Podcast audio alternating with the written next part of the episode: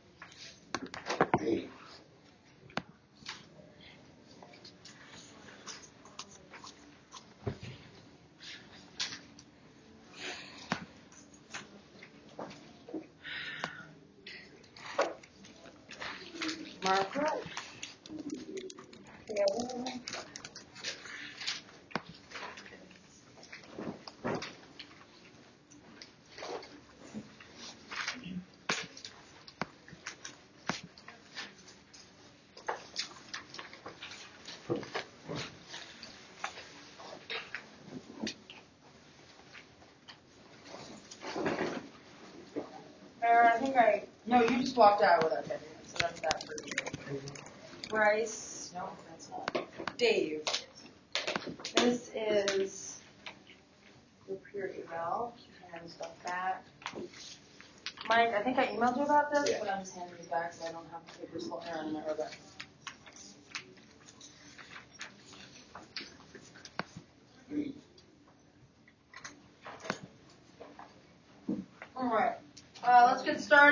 discussion possibly going outside, so if we can get through, we need to get through, which I have not been able to do yet.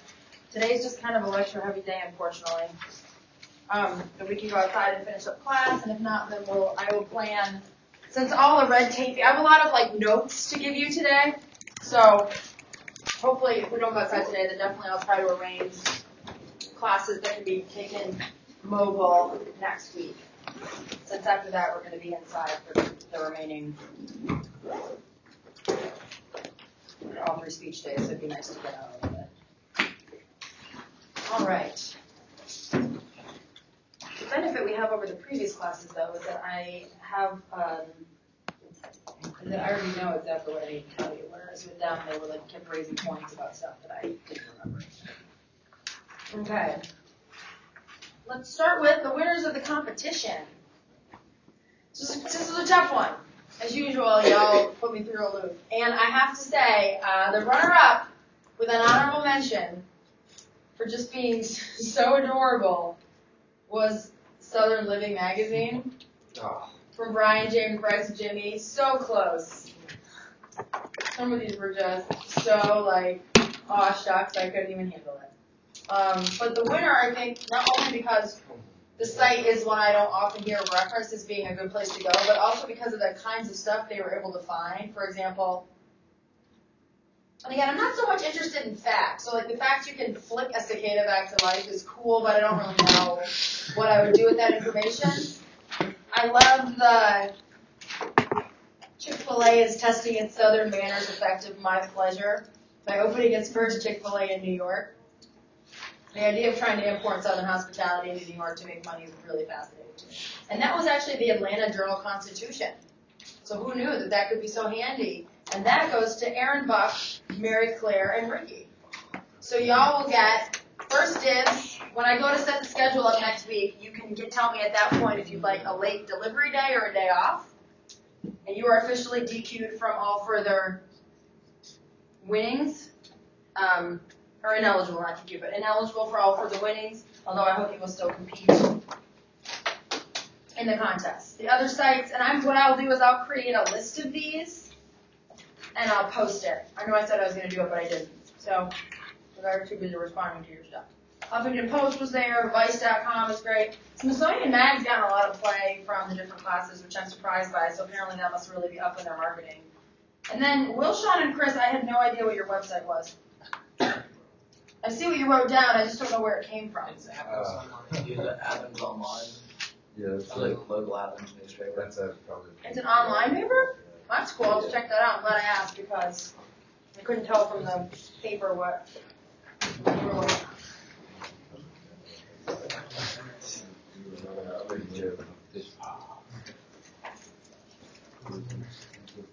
There's not the flagpole online, it's just Athens online. It's online at athens.com. Huh. Uh, yeah, Atlanta Journal Constitution, Southern Living, which I've never seen that mentioned before, that was awesome. And, no Julian, no Jimmy? Okay. Alright, so that takes care of that. Alright, that is item number one of ten billion. Alright, let me, I'm just gonna read you the blog, I'm not, I'm just gonna highlight things off the blog that I already wrote. Uh, alright, so, I just want to once again remind you that the informative speech is the hardest speech of the semester. That is why it seems to have a lot of things for you to learn because organizing speeches are difficult. And you really want to think about this as the final exam. I think it helps frame it better rather than think of it as the second speech of the semester, you think of it as the final. And then everything after this is just sort of moving out and refining things we're going to learn for the informative. Hopefully that motivates you to understand why I'm throwing so much at you at once. Luckily, we have lots of time still to practice. Alright, I have some red tapey issues, like just generic. Alright, first of all, after some conversations with students, I will extend the speaking limit of this speech from three to four minutes to three to five minutes. That way you can all aim for a nice four, four thirty speech, knowing you have that extra cushion under five. It's just many of you have come to me and said, I just don't see how I'm gonna do that in five. I think that's a fair argument. Um, I've done it as four minutes the last couple semesters, uh, and I do sort of am starting to see that I think we're good enough as speechwriters as a whole now that I can give you the extra minute. Because before, when the speeches are like five, seven minutes, you just wind up creating a lot of padding. So three to five sounds like not too long, but long enough for those of you that want to do a little extra, tell a longer story, dig into your topic a little bit more. So I will update the assignment description on ELC um, to reflect that. I'll highlight it like normal.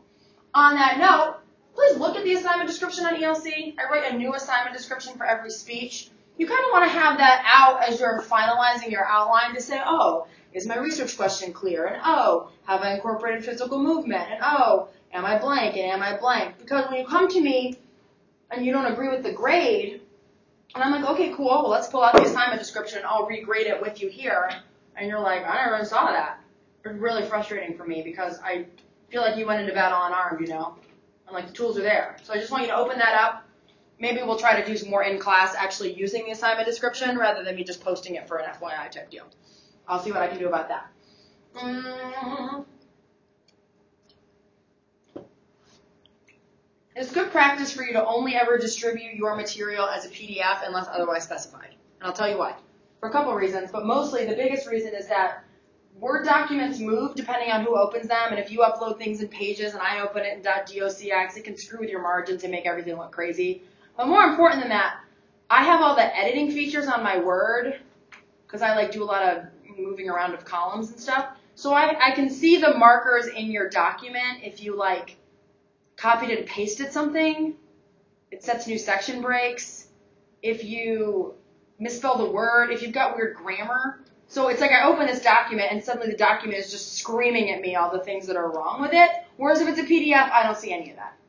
It's just a picture of the page with none of that marking. So I think it's a good practice for you to distribute as a PDF. It also helps me because I can just grade faster because PDFs with the system just work easier. So while I'm never gonna like take off points because you did a .doc in a PDF, I just can't bring myself to be that much of a bureaucrat. I'd really appreciate it if you did it as a PDF. And I also think it's in your interest, predisposes me to like the speech as opposed to predispose. If, if I'm to be predisposed one way or another, based on what the outline looks like when I open it, I'd rather be positively predisposed. Um, on that note as well, don't be afraid to mark in your outline what you think you're doing. So don't be afraid to say, number three, this is my central idea, and then label it. Don't be afraid to say stat, analogy, and label what those things are. Because number one, I think it helps you because then if you get to see and you're like, I don't even know what to put in the parentheses here, you probably know you need to rethink that support or maybe you don't even need it. But also it's like, oh, I open it up and then as I'm kind of watching you give the speech and I'm sort of looking at the outline, I'm just kind of, I'm sort of reading between the two of them, if you will.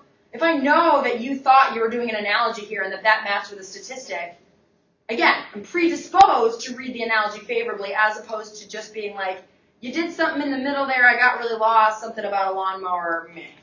Because if I can see it on the outline, I can say, okay, I see what you were trying to do here. I respect the effort. And then the effort becomes, you know, as a teacher, you kind of say, I don't grade the effort, I grade the product. But if I can grade the effort, I like to. I just, it's just hard to know how to gauge effort. So this is sort of like a way you can show, hey, I know what I'm doing, but even if I didn't do it right, I still, I still tried, right? That's that kind of a move. So even when people write essays in my classes, I say like highlight your central idea, highlight your topic sentence, like let me know what you think you're doing because I might agree with you, but even if I don't, I appreciate that you know where things are supposed to go. Alright, so that's up on the WordPress blog. You can read about that. Um, oh, also, please put the time of our class on stuff. Like 2 p.m. is fine because I have a lot of 1100 classes on Tuesday, Thursday, and it just sort of makes my life easier if I drop my papers or whatever, that I immediately know that this is the 2 o'clock class, then this is a 2 o'clock class, but then I don't know what this is, and this just says 1100. So just when it says section, just write, somebody put the date there. That's not even in the ballpark what section it is, that's cool. Just because I keep these things like in little piles, and it just, it's just one thing for me to have to not worry about. Again, it's not a grading thing, it's just kind of, that would help me out. Alright. Those are just my minor red tape things. And again, I'll probably bring them up again because they're sort of nitpicky and I understand that they're not your main concern. They're really more my main concern. Um, okay, so for Tuesday, so over the weekend, I have two things that I, you are, that are your option to do. Um, I would think that they're going to help you with the informative speech, especially if your participation has been low. But overall, it's always your choice whether or not you find these worth your time. So the first one is go to my YouTube page. I'll also put a link on ELC. I've also already tweeted a link. There's also a link in my Tumblr. There's now a link in my WordPress. So, and it's also the most recently uploaded video on my YouTube. It's a teaching talk that I did with another class about informative speaking, critiquing an informative four-minute TED Talk. So it is the kind of activity that we would have done in the class anyway. So it might be worth your while, to, and I talk about that whole concept of the number two word and the difference between informative and persuasive and how to have a perspective versus facts, how to do an analogy, how you eliminate stuff. So there's a lot of good material in it. We won't have time to do it in this class because we have other things we need to cover, but you do have the option if you would like of watching it. It's about half an hour, um, and if you skip, you can kind of skip a little bit, probably, probably trim it down to about 20 minutes. And the way I'll know if you participated is that you're going to sign into YouTube or your Google or whatever. And if you don't have any of these things, just let me know. I'm fine if you want to submit me like a feedback by email, but it's always more fun to do the text stuff. So just a critique, like a hundred words, couple of sentences, as a speech critic, critiquing the presentation. So this kind of like, great job, thumbs up, I liked it, sort of stuff. You want to try to be a little bit more substantive than that. But again, something's better than nothing, but something insightful is better than just something. So that's an opportunity you can use. Um, some of it's because when I circulate this teaching talk, it's kind of nice that like 90 of my students went on there and wrote something. So part of it's me trying to get some love for my students. But part of it too is I think that it's a way to kind of learn more about informative speaking on your own. And it's something you can just sort of do quickly, 20 minutes. You watch the YouTube video, you write a quick comment, and you're done. All right, so that's one option. Option number two, I'll talk about in a minute, but it has to do with the free write that I told you to do today. So we'll wait on that for a second. Um, so let me put a note on the board not to forget this. I've been forgetting a lot of stuff today. Okay.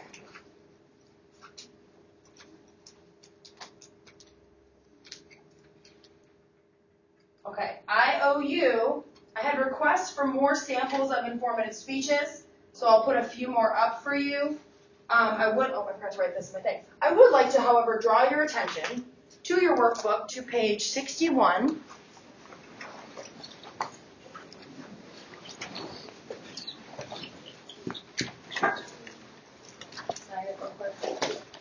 All right, so page 61 is a speech called Mr. Detailed Full Sentence Outline, Role of Religion for African Culture to Inform. So you know that this is an informative speech. I would like you to just take a moment to glance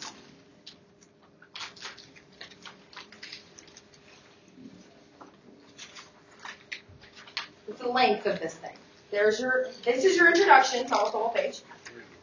Then you have almost two pages of main points, times New Roman 12.5, one in Torkins. Then you have a conclusion, and then you have a list of references. This, as a teacher, is my worst nightmare of a speech for a couple of reasons. Because it clearly took so much work for the student to do this. Unless they stole it out of a file somewhere, which they might have, but I already told you if you have a speech from a file, that's fine, just show it to me and I'll tell you how to make it better, because I guarantee whatever you've got is not going to get you the grade you want. Alright? But they did all of this work, and now I'm going to give them a C. Because this is not what I asked for. And there's no way you're delivering this thing well. This is an essay. So this is my worst nightmare as a teacher. If you're lazy and just don't do your work and turn in some bullshit and I give you a C, that's fine. I think we both understand each other. Right? You knew what was going to happen. This, on the other hand, is like, what do you mean this is a C? In addition to the fact you just could never give this thing in five minutes. But let's say, let's say it was an eight minute speech, still. So this is a really good example of what not to do. I don't have a lot of these luckily, but keep this in mind as a warning lesson because I will be very impressed that you put this amount of work into this. I might even suggest that you submit it for competitive competition at one of our local undergraduate research competitions. But as far as an informative speech that meets the criteria that I have set forth for you for a good informative speech, this just is a swing and a miss in a hundred different types of ways. And there's nothing more depressing than looking at you and going, gosh, you did so much work and you're going to have so little to show for it. So please do me a favor and just don't, if you do what I ask you to do, you won't do this, but on the off chance you think that I'm going to like be swayed by your deeply impressive research abilities. I will be, but it's not the assignment. Your persuasive speeches will look a little more like this, so it's not like we're not moving in this direction. We won't stay this simple forever, but simple is good as a public speaker. You want simple. And I would argue that we as a class could rewrite that speech doing it the way we do it in four minutes and it wouldn't lose anything. I would put my speeches up against that speech any day. Because I don't think you gain anything by adding all that extra information that the audience doesn't already need. Alright, so I'll put up some more outlines, but page 61 is a really good example of sort of a one of those really depressing A quality effort, C quality performance type speeches that I really want to avoid. And then I owe you that list of research, the, the links I showed you as well as the links we compiled, and I will get that done in the next day or two. Alright, so that's what I owe you. I gave you the red tape. I owe you talk about that last opportunity for participation.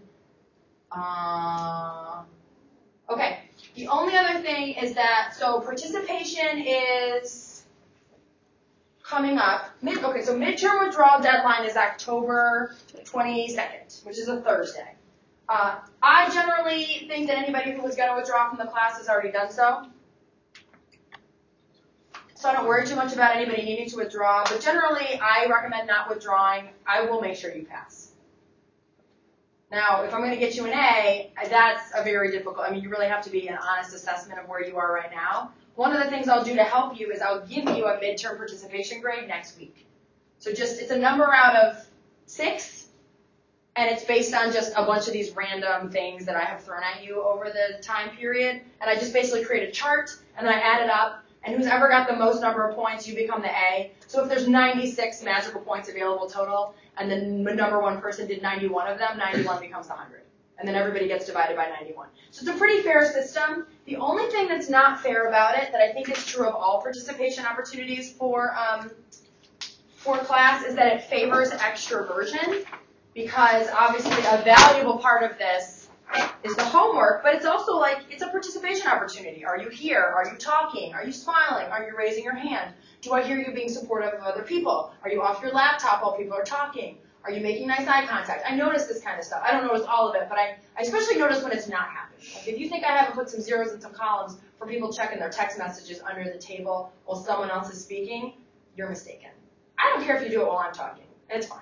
That's your choice. But when other people are talking, it's sort of my job to make sure they have the best atmosphere. And like looking over and somebody being like this is for a number of reasons why you would be down there. That is just not the kind of thing that I want them to be distracted by when they're trying to get through the speech. So it does favor extroversion. It's one of the reasons I try to do a lot of written assignments. But if you're talking a lot and contributing to class discussion, you know, that matters. And I'll have a column with an overall sense of class contribution.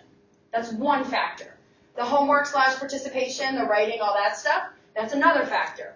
That's designed for people who are more thinkers and like to write. It's also good practice because you gotta write to be good at things. You just can't not write.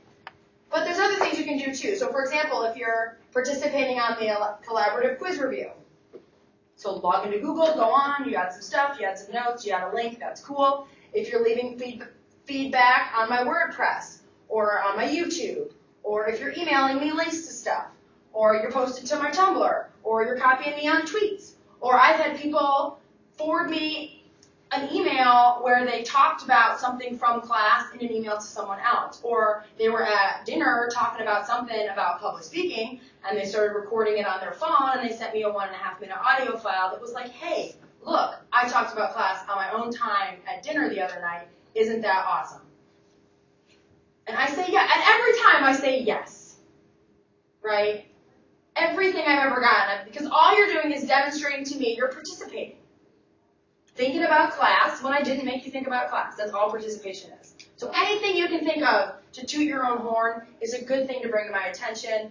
And maybe after the midterm review comes out and you see the kinds of things that people produce as evidence, you might have better sense for the second semester of your options for producing that.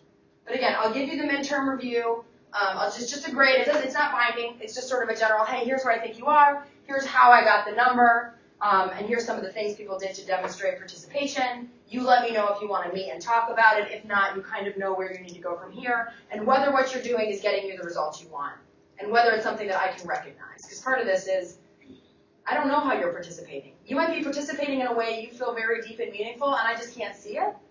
But that's an easy solution. You just tell me what it is. As long as there's some kind of documentation that it's happening, you're going to public speeches. You're, I mean, you're helping your friend from a different public speaking class put an analogy in their speech. I mean, all that stuff matters. You just have to kind of bring it to my attention because I'm not clairvoyant. Thank God for that.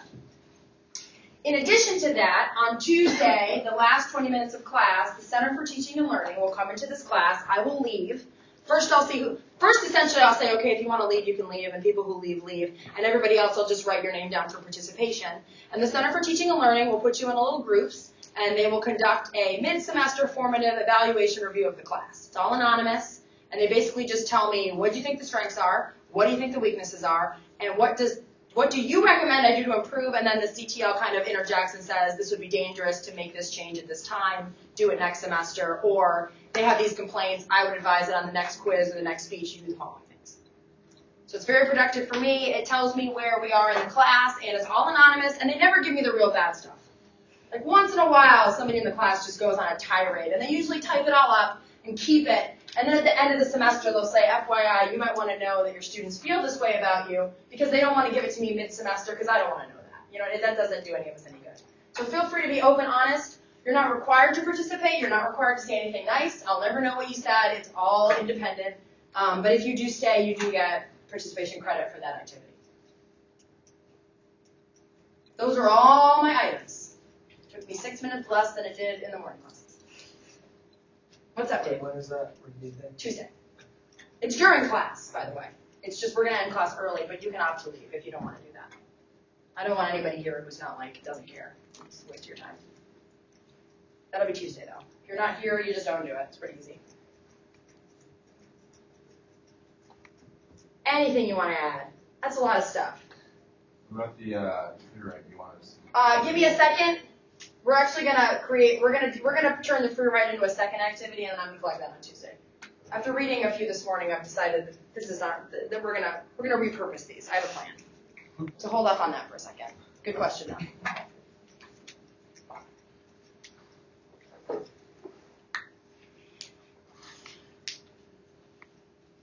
All right, I can assume that your silence indicates that you either did not understand everything, but assume you'll just go read it on your own later, that you understood everything I have no suggestions at this time.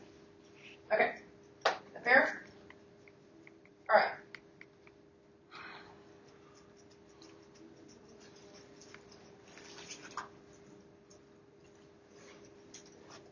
We are, today might be the hardest day of class.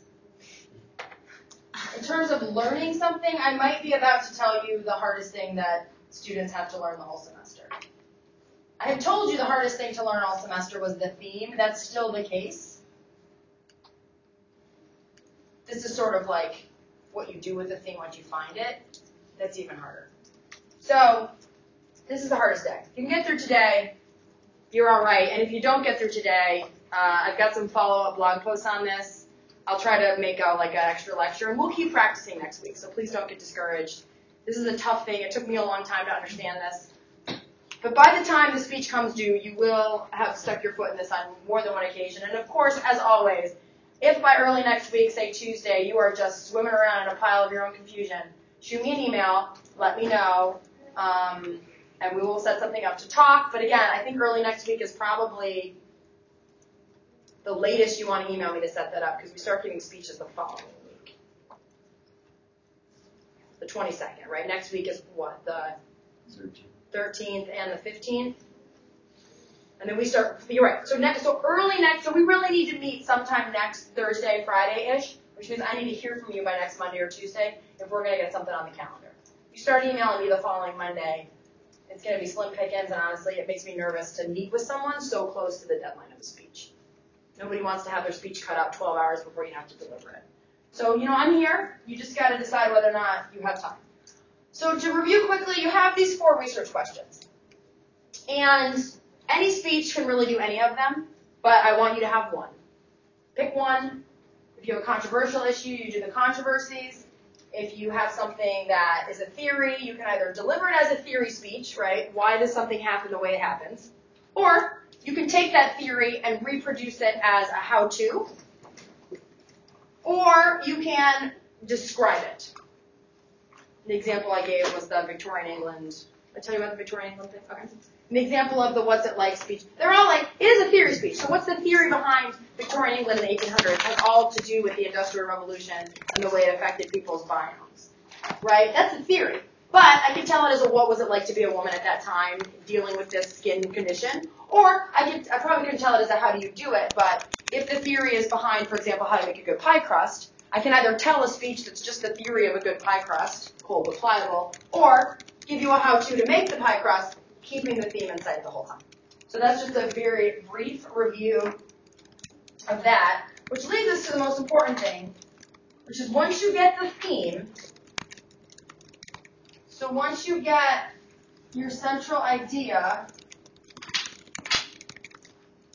I really hate this board. Doesn't. I wonder if.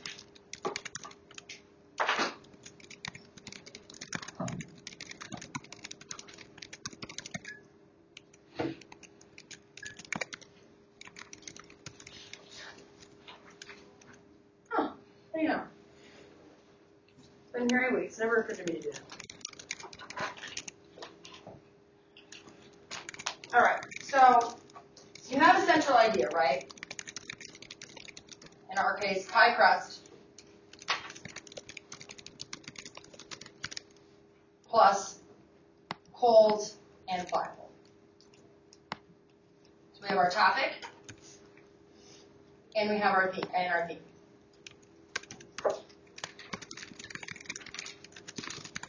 Anybody want to interject at this time with any questions or concerns about this part?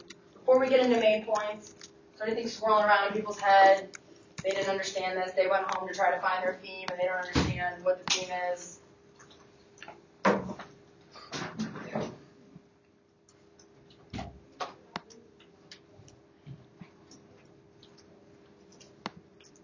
All right. I know several of you are lying, but that's cool. We can talk about this in a minute. All right, so once you know your central idea and mostly which of the theme, the thing people always get wrong about organizing speeches, or really anything, is that they cut up the topic. Don't cut up the topic. Cut up the theme into three to four main points. Why three and not two?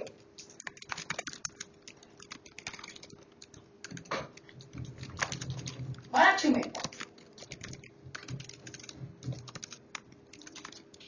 You know the three main points, like you learned that in high school, right? You have three main points. Yeah, why? Does anybody know why three is the magic number? Right. Why does it matter that it's more than two? Why is two not enough? Two might be weak. Two of your three could be weak though. Let's suppose they're all good. This is geometry. This is a geometry trick. Yes. Two points form A, but only three points tell you what sh- what's the shape. So you need three to establish a pattern of, of causality. Two is two could be a fluke. Three is where you really know whether or not you got it. And then you can do four, right? Because once you do five, six, seven, but I think five is too many. It's just for a speech of this length, five minutes, five main points is too many main points. So stick to three to four. I know it's restrictive, but trust me, I think it's going to serve you best in the long run. And if you really want to violate my advice, you can always bring me the outline and say, I don't, this has five main points. What do you think? And I'll probably take away a main point, but you can always try. It's not, it's not like it's a requirement. It's just highly advised. So you cut up the theme. You don't cut up the topic.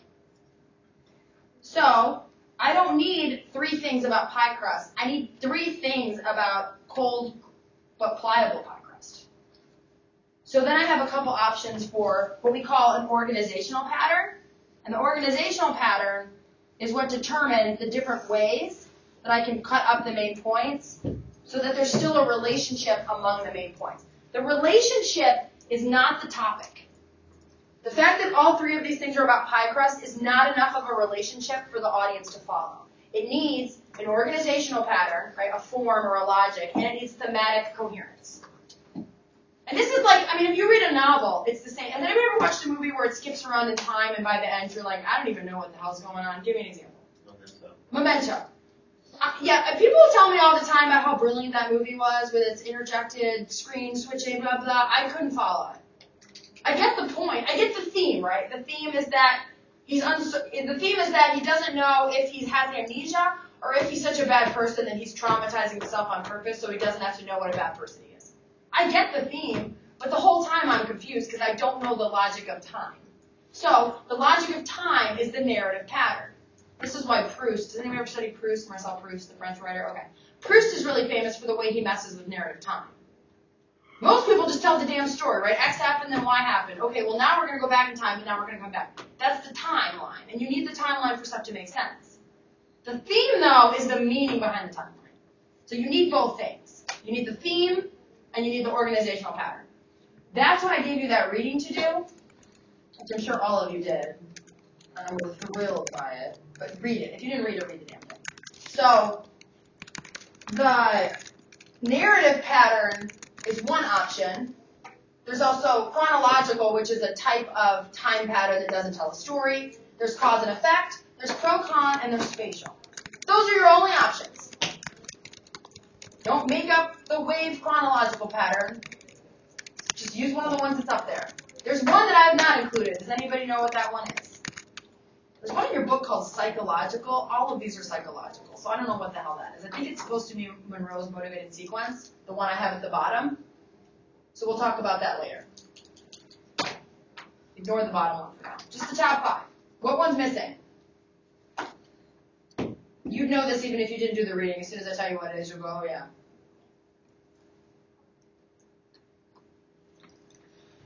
Take a minute and talk to your neighbor about, find somebody who read and find the one that's missing and then tell me why it's missing. From those five, narrative, chronological, cause, effect, pro, con, spatial. There's also one called problem solution. Don't worry about that one. That one's not okay.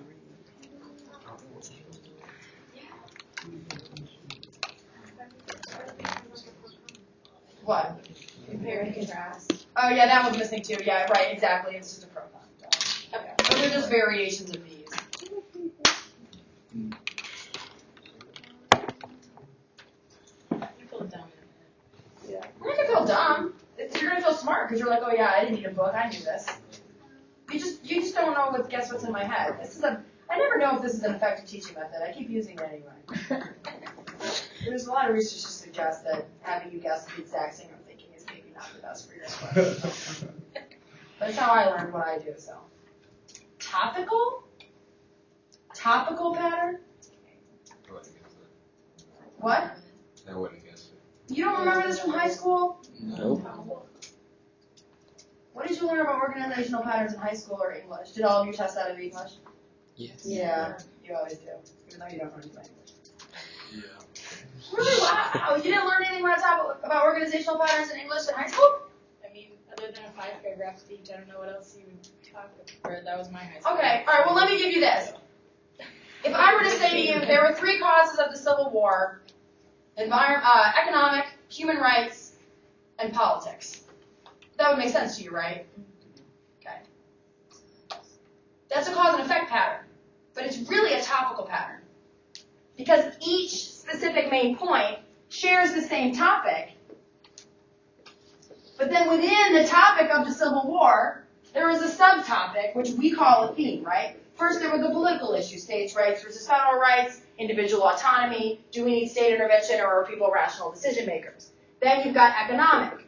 What are we going to do if we get rid of the slave trade? Are human rights worth the fact we won't make any money? Should the North and South have different economies? Inter, you know, interstate trade, extra-state trade, import-export. And then, of course, you have the one we're commonly think of, even though I would argue that to the people who fought the Civil War, this is probably the least important, human rights, slavery. This is what we commonly call a topical organization pattern. This is one you will see modeled in the book a lot because this is their favorite one for some reason. Why is it bad? Now that I've sort of, so you know this, right? You understand that this is kind of the impulse to do this kind of an organization. And I'm sure many of you probably have similar speeches where you have planned to talk about how stem cells work in medicine, how stem cells work ethically, and how stem cells work in technology, something like that. What's the problem with it? Given what we know, don't say it's boring, and don't say it's not relatable. Although both of those, Whoa. although both of those are true. What? That No, was. I said don't say not relatable. Oh. Because you always say relatable. It's they're it's true. It's not relatable and it's boring, but why? It's always Dobby's fault. Is it too many broad topics? Good. Your actual speech. Yes, same thing. It takes it takes a topic like the Civil War, which you already couldn't talk about in five minutes, and rather than narrowing it to something like maybe just the political aspect of the Civil War, it actually creates three separate speeches. Yeah, and you lose track of your theme. You, you instead embed three themes, which your book for some reason calls topics, but this is your topic. You can't have a topical organizational pattern because you've already got one topic. Now, thematic organizational pattern, that's what this would be called, but that violates the one theme principle. Yeah. If you do this, you are a Wikipedia article, right? If you go to the Wikipedia article and you look at Civil War or whatever, you see these subsections. Historical circumstances, environmental concerns, economic concerns, human rights. You see it broken down like that. You are not Wikipedia. Repeat after me. I am not Wikipedia. I am not Wikipedia. One more time. Do it with the first person pronouns. I am not Wikipedia. Good. So, topical is not available to you. You can do narrative, chronological, cause effect, pro con, and spatial, but ultimately, regardless of the one you pick, and really, they're all just a matter of choice. I mean, I don't think any one of them works any better. I personally love spatial because I think it's the least used and the most intuitive. But no matter what you choose, the logic organizing this needs to be like either time or space or cause effect. But more importantly, the theme has to stay present in each, like the word needs to be there. If the word is cold and pliable up here, I better see the word cold and pliable or some similar thematic that looks exact, that's like a synonym in each one of your main points as you write them. What's up, Sydney? So, would a better way to like make this speech would be the topic is the Civil War, and then theme could be like economic issues or something like that. Like, Yeah, although I would want it to be stronger than economic well, issues. yeah. Yeah, but I see, yeah. Mhm. Okay. Just like, remember when we talked about, I said, why are we arguing over gun control? And I said the fundamental reason we're arguing over gun control, like, are there economic concerns? Sure. Are there safety concerns? Sure. The Second Amendment? Sure. All that stuff could be potential main points. But the, all of them share in common one thing, which is that we don't know if human beings are sane or irrational. And you're never gonna know. We don't know if the shooters are just the average American pushed a little bit too far, or if they are a different species of person who is not the average American. You can argue about it, you'll never know though. But underlying all of those top, those subtopics is that question. So if I'm gonna do gun control, I don't do the political issues of gun control, the economic issues of gun control, and the human rights issues of gun control. I do one theme, which is gun control is fundamentally a question of whether or not human beings are sane or whether they are insane, to put it like bluntly. And then I pick three different ways of organi- organizing it. I could do two causes of why the controversy is happening and then one effect, all keeping inside the theme. I could do three different spaces. That would be an easy one, right? Because you pick what? Different shooting. Three schools, three shootings, sure. I could do chronological. I could do the day in a life of a specific shoot, shootout. I could just do 9 a.m., 12, 5 p.m. I could do years. I could do decades of gun control over the years to show how in each gun control controversy, from the from when the Second Amendment was founded to the blank years to now, this issue of sanity has always been at the core of the problem. That'd be a hard speech, it'd be interesting, but it'd be hard. Right? I can do narrative. I can tell the story of a specific event using stopping points along the way. I can do pro con. Here are the, and usually that requires four main points, right? Pro, con, pro, con. Here's a pro to the fact people are sane. Here's a con to the fact, here, this is a reason why people are saying. Here's a reason why people are saying. Here's an argument saying they're insane. Here's an argument saying they're insane. So from there, I mean, once you have the theme, you can really pick whatever. Some will work better than others, and I can help you with that. But at that point, it's just a matter of picking some kind of form. But the theme's still the hard part. When people get into trouble is when the organizational pattern substitutes for the theme. Don't do that. That's what your book does. That's one of the reasons I don't love public speaking books. They give you three topics and they say, okay, that's, you know, why the speech matters because I have three different topics. No. Speech matters is the theme.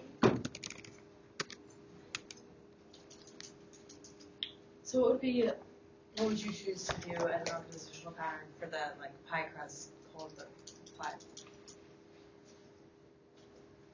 Oh, chronological for sure. And you would do Because of the fact that time and cold are so intimately related. So you're talking about like the progression of making? Yeah. Okay.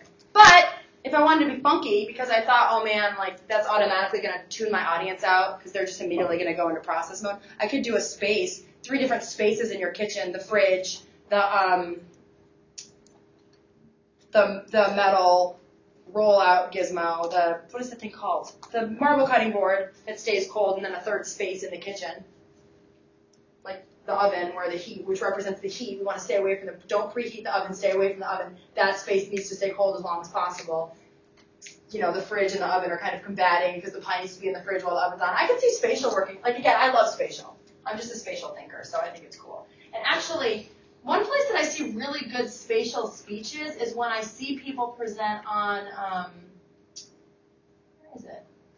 When I see people present on plagiarism.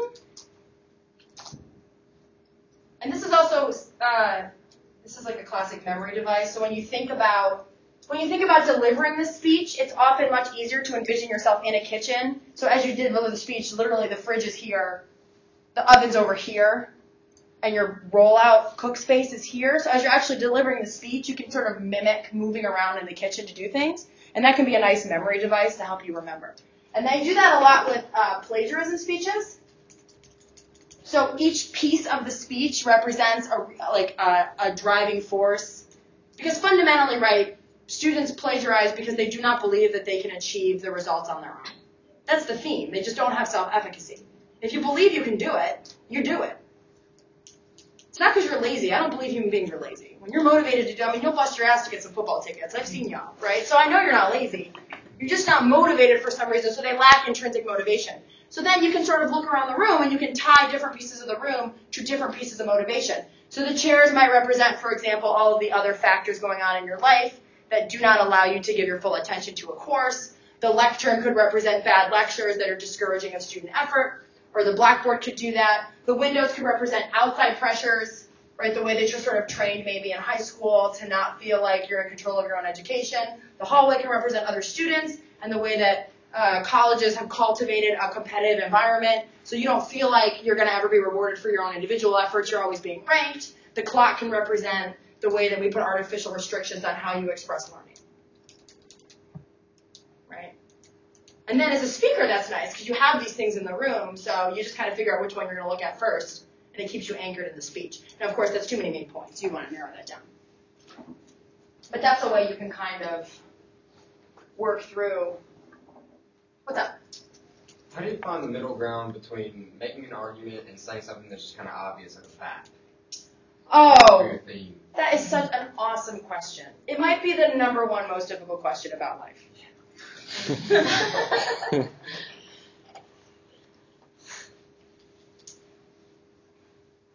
You feel it out. I have like a lot of litmus tests for this, and I don't want to go on a tangent because honestly, I, I think it's a minor issue for this speech. But there's a couple of really easy things you can do. Avoid the word should at all costs. Should is a classic persuasive word. If you're saying should, you're trying to make persuasive arguments. Um, about whether anyone's arguing about it. And if they are arguing about it, then, for example, I don't think anyone's arguing about why students plagiarize generally. I think most people who are studying plagiarism and are taking it reasonably serious assume it's for good reasons. So I don't think that's an essentially controversial speech, but like whether or not Adderall should be considered academic dishonesty is a really hot issue. So if you're going to do that kind of a thing, you have to be a little more careful to sort of be not obvious, or I'm sorry, not um, not opinionated. You you got to be you got to bear your bias a little bit harder. But if you're giving a speech about the dominant reason why people plagiarize, you can sort of be a little bit more out there because nobody's going to stand up and go, "That's not why." I mean, you just nobody's going to stand up here and be like, "That's not why students plagiarize." Like your number one or your most important thing for the pie crust. Yeah, nobody's gonna stand up and be like, cold the flammable butter, you gotta be kidding me. In the same way that they would if you stood up here and were like, Adderall should be considered academic dishonesty. Right? It's kind of like, what? you see, you feel the, rea- the difference in that kind of statement? And then it gets even worse when you say something like, gun control is necessary to protect, an- to, to protect overpopulation of animals. You can already hear people being like, ah, you know, being like, mm, I don't know about all that, right? So you, that's part of it. You have to sort of gauge if you're in dangerous territory, and the more dangerous your territory, the more you gotta bury your lead. The less dangerous your territory, the more off the wall you can get with how opinionated. And then just show that other people share your perspective. That's really the most important thing. Treat it like a fact, and it will become a fact. Yeah, and I can help you with that. That's that's a very that's a real tough gray area. So just avoid calls to action and the word should, and most of the time you'll turn out well within the comfortable range. Yeah. Even you should use all butter in your pie crust. To me, I would write too persuasive. Even though no one cares, you use that should word. Or if you're like, so next time you're making a pie crust, you better make sure it's like, no, no, no, mm-mm, that's not what we're doing here. And we're actually going to practice that. Are y'all? Do you want to keep going with this? Do you have other questions with the in terms of the way that the organizational pattern and the theme work together? Because this is like the theory, but we actually have time to practice. We're actually good on time, so if I deliver, if I give you that activity, we could go outside for the last half hour while you work on it. Good. All right. Okay, let me give you the activity then. And I will. And this, a picture of this is already up on WordPress with a little like blurb about what it means. I should have. Maybe I'll audio record this so that I can post that too. I always forget to audio record myself. Did anybody audio record a class today? No? Dang it. This might be one of those days I should record myself and post it. Alright, um.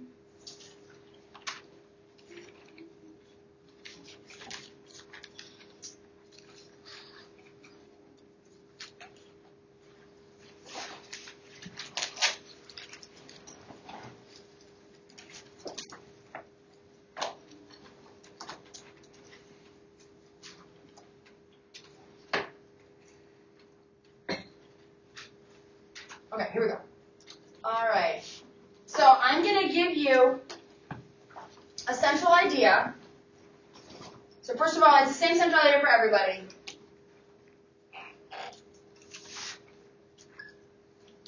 The central idea is that Robert E. Lee lost the Battle of Gettysburg primarily because he exercised too much caution. Alright. So why is this a good central idea? Well, first of all, because it's a perspective on why something happened that you're not familiar with. So it satisfies, it answers the question rather than what do we know about the Battle of Gettysburg, which is going to make you into what? If you answer that question in your speech, that's your research question, you will become Wikipedia. Wikipedia, right? Versus why did it happen? One reason. What's the one number one key to why we lost? We, I say it like I'm a Southerner, lost the Battle of Gettysburg. And the answer is, which is both his opinion, but also like again, who's gonna stand up and be like, that's not why we lost the Battle of Gettysburg? People on the internet would, but not here. Because he's overly cautious. So the next question is, is it interesting?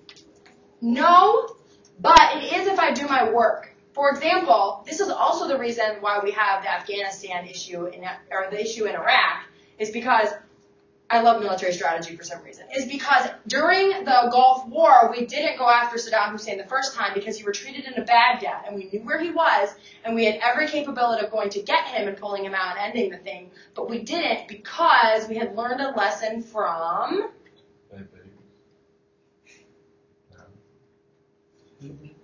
I think sooner than that, like more recent. But yeah, from the Cold War, which is you don't go into enemy territory because these guys don't fight like us. Right? So that's what we started to learn in Korea that, well, like military strategy doesn't work the same way. In Vietnam, it blows us out of the water.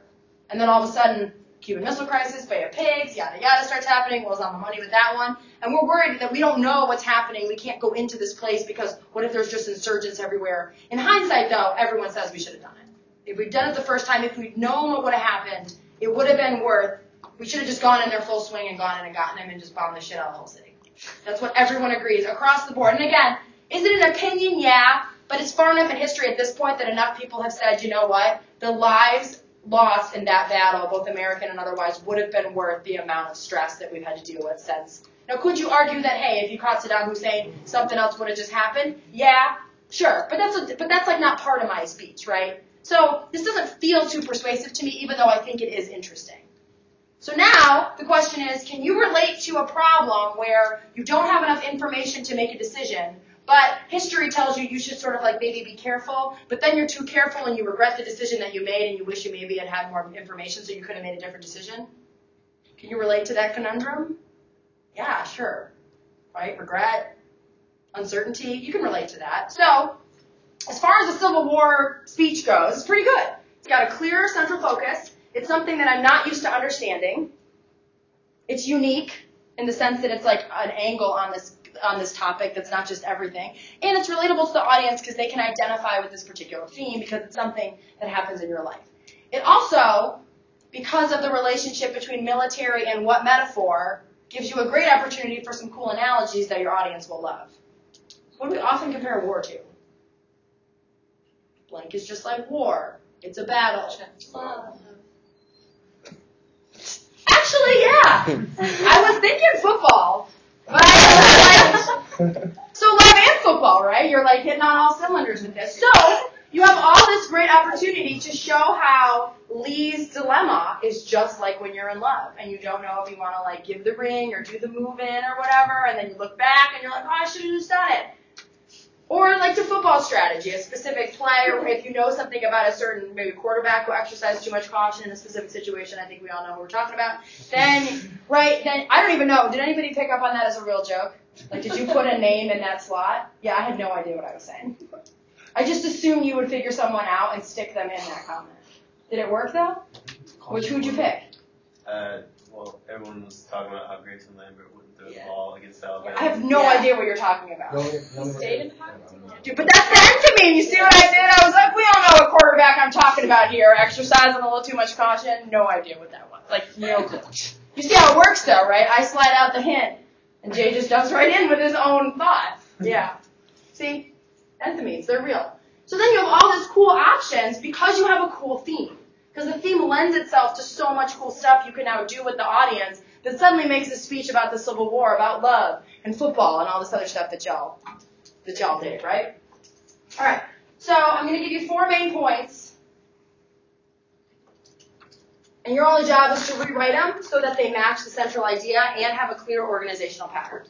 You can go outside and do it. You can go home and do it. Um, you can work in class and do it. What I'm probably going to do, just because honestly I'm so tired of talking, and we only have 20 minutes left in class, I would like you to think about this, try it out, and then I'm actually just going to post a blog post with a couple of sample answers. And you can just read about that at your leisure. But ultimately, the most important thing is that you practice this so that you can do it in your own stuff. Because you all have a list like this somewhere of the things you want to talk about for your speech. So now the question is, how do you take all of these facts, perspectives, supports, interpretations, and turn them into four, three to four main points with a clear organizational pattern and a dominant theme?